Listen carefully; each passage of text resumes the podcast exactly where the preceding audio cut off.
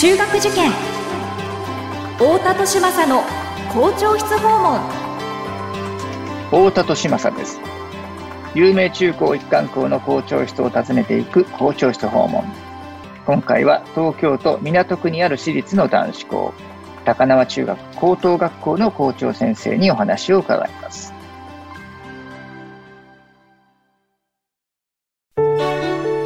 学校は個性で選ぶ時代入試も模試も出会いの場です。思考コードという新しい基準で子どもたちと学校の可能性を広げたい。私たちは首都圏模試センターです。太田利政の校長室訪問。文化放送ポッドキャスト QR 太田利政の校長室訪問。それでは高輪中学高等学校の校長、平野豊先生にお話を伺っていきましょう。平野先生、よろしくお願いします。よろしくお願いします。はい、えー、今回はですね、高輪中高さんのお話を伺っていこうと思うんですけれども、まず、学校のロケーションですね、どんな場所にあるのか教えていただいてもよろしいですか？はい。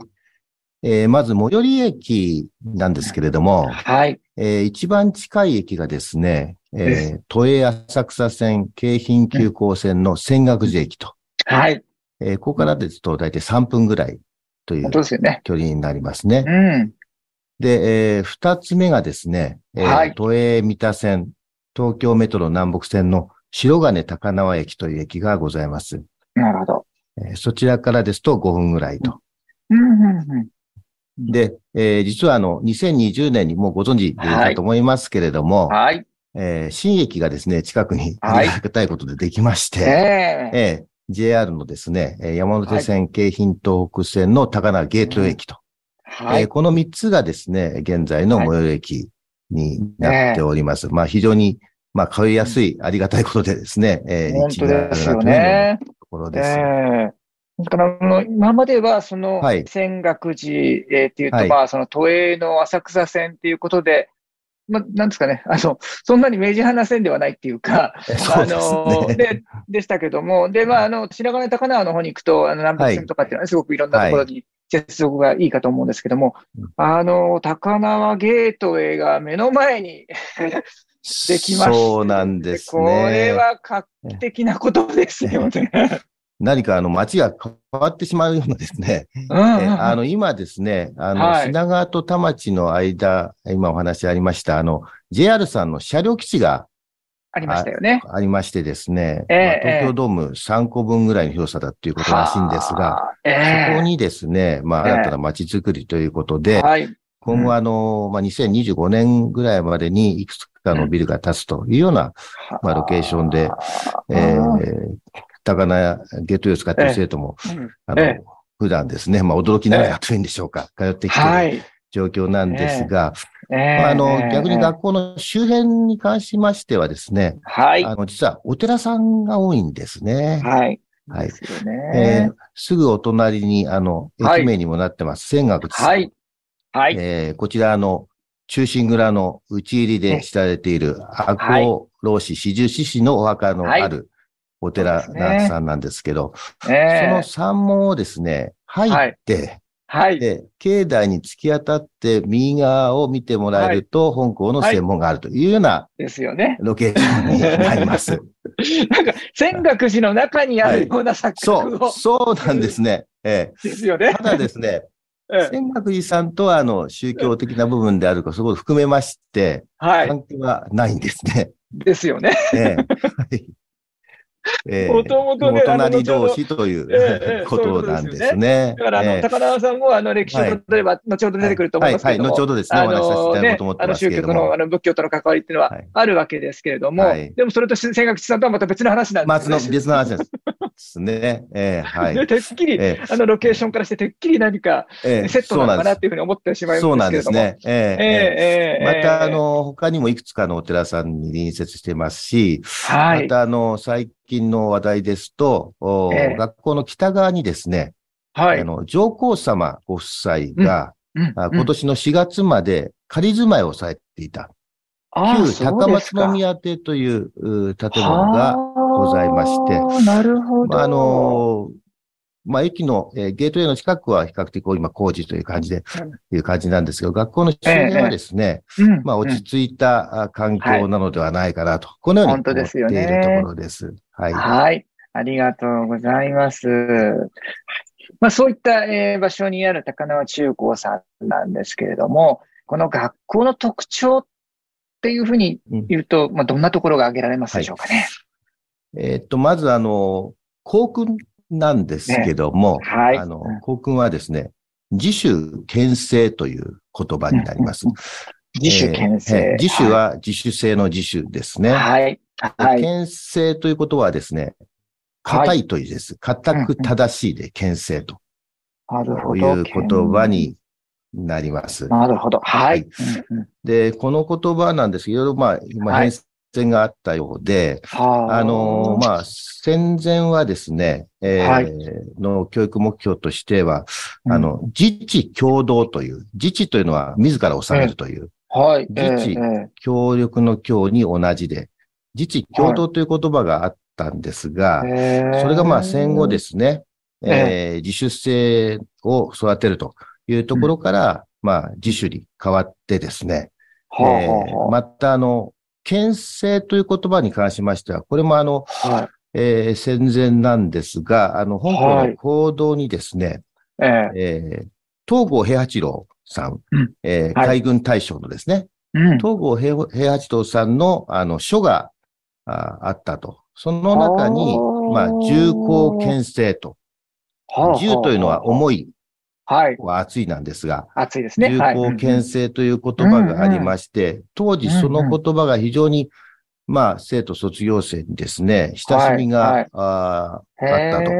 えー、当時、あの、昭和の初期ですけども、えー、あのまあ、今でいう生徒会ですかね。当時、また、生徒会がもうすでにあったらしいんですが、あの、その自治会の名前が県政会とおえー、県政会という名前もすでについてたそうなんですね。えー、それで、まあ、あの、現在は、その、うん、自主とその県政を合わせて自主県政という言葉を公文としております。なるほど、はい、ありがとう。えっ、ー、えー、と、東郷平八郎さんの、はい、えー、書いたものが、はい、この行動に掲げられていて、ね、生徒さんたちが、えー、あの日頃目に触れるようなところにあって、その言葉がすごく、えー、で、まあ、あの、むしろ生徒、生徒主流っていうんでしょうかね。あの、自治会の方がそういう名前をつけるぐらいですから。はい、えー、そういったところがですね、まあ特徴かなというところでして、まあ意味はですね、もう、はい。全く正しいなので、はい。えー、あの、本当にですね、日々の生活の中で、自らをこうね、まあ、ましめ正しというんでしょうかね。固く正しく、そして、目の前のことにこう、まあ、真摯に取り組んでいきながらですね、自分の能力を一日一日磨いていこうというようなですね、はい、そういった意味の言葉になるんですね。はい。なるほど。ありがとうございます。はい。あの、学校の雰囲気、校風とかっていうのはどういう感じですか？そうですね。うん、あのー、まあ、おおらかな校風じゃないかなというのはですね、うん、えー、感じているところなんですけれども、まあ、あの、今、あの、目の前のことに真摯にというお話をしましたけれども、はい、まあ、生徒にはですね、えー、まあ、あの、勉強もそうなんですけど、いろんな、こう、自分の関心のあることにですね、何事にも、はい、えー、積極的にですね、えー、挑戦し、チャレンジしようよと。えー、いうようなことで、まあ、あの、私としてはですね、あの、いろんなことに挑戦、まあ、いわゆる、まあ、失敗してもいいから、え。ー、いろんなことに挑戦して、まあ、いわゆる、失敗してもいい、その、安心してね、えー、生活できるような、そういう環境を作っていこうという、まあ、そういったあ学校の雰囲気ということで、お伝えできればと思っております。で、あの、やはりそういった取り組みの中でですね、まあ、自信を持たせることが大事だなと。はい。このように思っておりますので、その機会としてはですね、えー、まあ、あの、生徒の個性をですね、えー、こう、はい、いろんなことをついて発揮してほしいということで、えー、例えば学校行事の中でもですね、えー、はい、文化祭、えー、などでもですね、そういった発表の機会、例えば中学1年生ですと、ですと、まあ、合唱コンクールをやったりですね、えー、あるいは2年生では演劇をやったりというようなところで、まあ、あの、最初はぎこちない、えー、えー、まあ、取り組みでも、だんだんとこうですね、えー、まあ、回を重ねるごとに、えー、はい、上手くなって、自信がついてくるというようなですね、うん、そういったところを取り組んだりですね、えー、い。ったところ。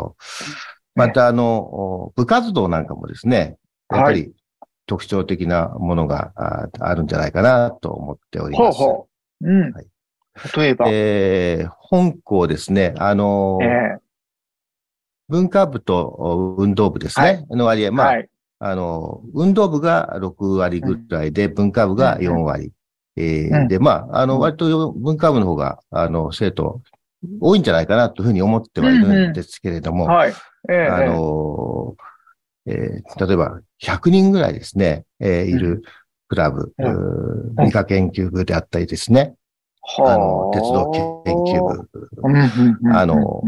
男子でもその、こう、マニアックなですね、はいはい、えー、クラブというのがですね、えー、あるかと思いますけれども、えー、そういったところでですね、あの、はい、自分の、こう、ですね、えー、まあ、取り組んでいるものを発表している、まあ、教室一、うん、大きな教室をですね、えー、N ゲージを作ったりとかですね、うん、はい。あるいは、まあ、理科研究部に関しましても、もう、本当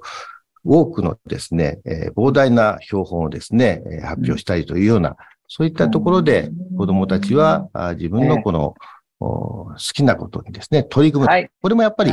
男子校の特徴なんじゃないかなと。なるほど、そうですね。このように思っているところですね。なるほど。えー、また、あのーえー、もう一つ、その、クラブ同好会の下にですね、実はサークルという団体もありまして、これは好きな仲間が集まって、誰か先生がついてくれれば、あ活動ができるというようなですね、えー、団体もあるんですね。はい、えー、珍しいところですと、えー、例えば最近できたサークルでは折り紙とかですね。ほうほうほう。えー、あとあの、マケドニア研究サークルなんていうものができまして。マケドニア、えー、これはですね、えー、えー、実はあの、オンライン英会話をやっている、受講している生徒がですね、あの、はい、多くの生徒が参加をしてるんで、受講してるんですけども、はい、そのオンライン英会話でたまたまですね、うん、えー、マケドニアの国の人と、うん、この会話をする、マケ、英語でと当然やり取りするわけですけど、マケドニアの講師に当たった生徒がいまして、そこからですね、はい、マケドニアの国に興味を持ちまして、で、えー、英語の先生、同じ学年の先生ですね、にお願いして、あの、マケドニア語を研究する、あるいはマケドニアのことを研究するサークルが立ち上がったという、そんなこともありまして、まあ何をお伝えしたいかというと、えーえー、そういう生徒の興味関心に付き合う教員というような部分ですね。えー、そういったことを、まあそんな学校の雰囲気ということを、あの、お伝えできればと思っております。なるほど。で、このまた部活って言うと、あのー、すごくまあ組織的にちゃんとしなければいけないんでしょうけど、もう少しそのハードルの低いものとして、自分たちの興味関心を、ねえー、形にしていく、えー、やりやすい、えー、仕組みが、サークルという、えー、仕組みがあると、はい。えー、いうことですね。なるほど。まあ、そういった中で、生徒さんたちがそれぞれの、えー、個性を伸び伸びと活かして、はい。えー、好きなことを追求していく中でのその自信を身につけていくというお話かと思います。えーまあ、そういった高輪中高さんなんですけれども、えー、先ほどちらっとその宗教との関わりというふうな話もありましたけれども、もともとどういった経緯で作られた学校で、その後まあどういうその歴史的変遷を経てきたのかというところを伺っていきたいなと思うんですけれども。はい。えー、まずですね、本校の創立なんですが、えーはい、明治18年になります。京都の西本願寺がですね、うん。はい、初めは京都に作った学校なんですね。なるほど。ですので、初めは、この仏教との関係のある学校ということで創立をいたしました。はい、えー、その後ですね、えー、えー、今度は明治34年の話になる。今から121年前の話になるんですけども、はい、えー、当時はですね、この京都にできた学校が、えー、中学校と高等中学校と大学という3つの学校にもすでに分かれておりまして、今で言えば中学、高校、大学ということになるんでしょうか。はいはい、えー、当時はまあ、旧制ということになりますので、中学、高等中学、大学というようなですね、はい、3つの学校に分かれています。それが、現在のこの東京高菜の地に移転をしてきたんですね。はい。まあ、東京国の中心に、この楽譜を移そうという、そういった方針のもとですね、はい、移転をしてまいりまして、えー、ところがどうもその後、いろんなことがあったようなんです。これを話していくと時間がってしまうんで。そうですね。ですけれども、えー、えー、その3年後なんです。明治37年に、中学校だけ残して、高等中学校と大学が京都に戻ってしまっちゃ、戻ってしまったんですね。えー、なるほど。はい。えー、で、まあ当時の中学校は今、実は第一仏教中学というふうに名前が変わっておりましたが、もうその名の通り仏教中学でした。えー、えー、で、その中学校だけになってしまったんですね。はい、で、えー、その後、まあいろいろとですね、えー、まあ経済的な面とかいろんなことがあったようなんですが、ちょうど、さらに2年後の明治39年なんですが、はい。あの、ちょうど文部省令というものがありまして、うんそれを機にですね、はい。えー、仏教との関係から離れて、うん、高輪中学校という名前に変わって、えー、いわゆる普通家庭の中学校。うん、そうですね。普通家庭の中学校で、えー、再出発したのがこの明治39年と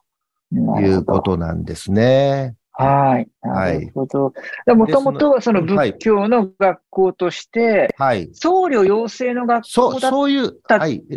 そういう狙いが強い学校です。そうですよね。はい。なるほど、なるほど。で、そういう、あの、普通家庭の、はい、そうですね。はい。一般の指定という、生徒の受け入れも、はい。を全面的にという形になったという部分があろうかと思います。明治39年が、えー、にそういうふうになったということですよね。はい。で、その時にですね、まあ、あの、もともとは西本願寺が作った創立ということなんですけど、はい、この高菜中学の創立に関しては、はい、えー、その時の校長がですね、えー、辰口良心と、辰はあの、竜ですね、竜、辰、竜の口の良心先生というか、はい、えー、いう先生が、辰口先生という方がいらっしゃいまして、これからの高菜中学校における最初の校長先生なんですけども、どえー、この方がですね、またあの、えー、東京帝国大学を卒業していて、で、同級生、夏目漱石と同級生だったらしいんです。なるほど。はい。えー、で、えー、漱石のあの、心という小説が、はい。ありますけれども、ね、その中に、えー、あの、K という登場人物が出てきますが、はい、あの、この K のモデルというのはいろんな説があるんですけど、はい、実は辰口先生ですね、広島のお寺さんの次男で、あの、らっしゃって、生まれてらっしゃってですね。で、そういったところの部分を、あの、まあ、K も実は、あそういった僧侶、あの、お寺さんのというのがあったと思うんですけど、そういったところを設定ということで、まあ、それだけは、あの、関係の深い方だったようなんですが、まあ、この方がですね、まあ、あの、教育熱心な方で、まあ、あの、日本で初めての性教育をやったのも高田、この先生らしいんです。あ、そうですか。はい。あの、同郷の医学、えー、医師を招いてですね、性教育をやったという、男子校でやったという、それは日本で初めてなんですね。ああ、そうですか。えー、また、あの、生徒にの言葉として、ね、言った言葉として、あの、頭は使えば使うほど磨かれるんだと。うん、えー、勉強しすぎても神経が衰弱することはないから、大いに勉強せよなっていう言葉を残してると、まあ、あの、書籍に残ってるんですけど、そんな、言葉を残されている方で、まあ、あの、今、自主形成という校訓をお伝えしましたけど、やはりあの、た、辰口先生のですね、そういう教育の方針のその流れというものをですね、まあ、組んでるんじゃないかな、なんていうふうに思ったりするところですね。あそうですね。はい、はい。で、はい。あのー、まあ、その後なんですけども、まあ、あの、ええ、旧姓から申請のですね、中学校、高校という流れがずっとあったんですけれども、昭和40年代、45年に実は中学校、休校になってるんですね、一度。はい、ええ、ええ。はい。えー、休校になりまして、で、はい、えー、その休校であった中学校を再開したのが平成元年なんです。なるほど。はい。で、その時にですね、えー、新しい学校を作ろうということで、うん、えーはい、教育理念というものをまた作りまして、ああ、まあその言葉が。中高一高、はい、中高一貫校化、再びするときに、そうなんですね。えー、理念をまた新しく作り直したということですね。はい。はい。ですので、はい、えー、自主検制という校訓もあるんですけれど、その時の教育理念が、見えるものの奥にある、見えないものを見つめようという。はあ。こういった言葉になんですね。ええー。ああ、いいですね。探求していこうというようなですね、意味合いの言葉になります。ね、だその目に見えてるものだけが全てだと思うなよという、その裏の存在を常に意識させる言葉ですよね。そうですね。それが、あの、ですので、香港はですね、まあ、130、まもなく8年になりますけども、こういう古い歴史量を継承しつつですね、ええ、まあ、今のような体制になってからまだ34年目ということで、新しい、またですね、学校の側面というものもなるほど。こういったあ、ね、学園であるということです。まあ、そういったですね、あの壮大な歴史の中で、えー、何度かその、えー、理念の叩き直しなんていうことも行いながら、えー、現在の形になってきた高輪中高さんだということなんですけれども、その高輪中高さんの教育のエッセンスみたいなものをですね、何かそのご家庭での子育てに活かせるヒントをいただければと思うんですが、いかがでしょうか？はい。あの、先ほどですね、あの、えー、子供との距離感というようなことをちょっとお話をさせていただいたかもしれませんけれども、はい、私、あの、普段ですね、やはり、大事にしていることは、その距離感、いわゆる生徒とのですね、例えば、生徒の手を離してもですね、目は離さないようにしようと。はい。うん、手を離して目を離さずという言葉をですね、えー、はい、いつもですね、まあ、先生方にもお話をしているところで、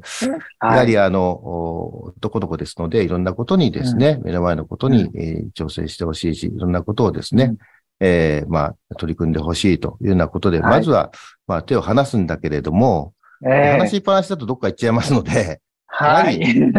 見守るというんでしょうか。うん、目を離さずにしっかりと、はい、対話をしながら、あ見ていくということ。はい、これが、うん、まあ、あの、学校で、えー、特にですね、心がけていることなんですが、はい、やはり子育てもそれに近い部分があるんではないかな、とい。うふうに思っておりますので、えー、えー、あの、まあ、思春期ですのでね、あんまり、あの、中学、高校生ですけれども、えー、あの、家庭で話を、特に男の子はしなくなると思うんですけれども、はい、適度な会話を保ちながらですね、うんうん、えー、手を離すけれども、目を離さずにお子様も見守っていただければと、こんなふうに思っているところです。はい、あありがとうございます。ね、やっぱりその中高生にもなって、えー、親がもうベタベタベタベタこの手を引っ張ってると、それはもうね、自分の、あの、人生切られないというか、あの、えー、多感な時期にはそれはね、鬱陶しく感じられてしまうから、まあ、あの、親としてはその手を離してあげるっていうことが、えー、必要なんだけども、一方で、じゃあ、あの、何もしなくていいかというとそういうことではなくって、この目を向けてあげる、えー、目を離さずに、えー、常に、えー、見ていてあげると、えー、おそらくその、えー、お子さんも、あ、親がちゃんと自分のことを見ててくれてるんだなっていうふうに思っ、えー、それがその、ある意味でのその安心感っていうんですかね、あの、自由に、えー、振る舞わせてもらっているけども、でも、えー、常に自分のことを見て理解してくれているんだっていうふうな、えー、いう安心感のがあればこそ、えー、なおさらいろんなことに挑戦しようっていうような意欲が湧いてきたりとか、勇気が湧いてきたりとか、そしてまあ失敗を、えー、恐れなくなったりとか、えー、いうふうなね、あのことがあるのかと思います。それをね、手をベタベタしていたら、えー、自分の思い通りに、えー、振る舞うことができないんですけども、えー、手を離してあげて、えー、だけど、えー、それだけじゃなくて、見守ってい。るよということをね、はい、あのことはなく、本当にその視線として、はい、えー、伝えることができると、えー、のびのびした、えー、多感な時期が過ごせるとえー、いうことかなというふうに思いました。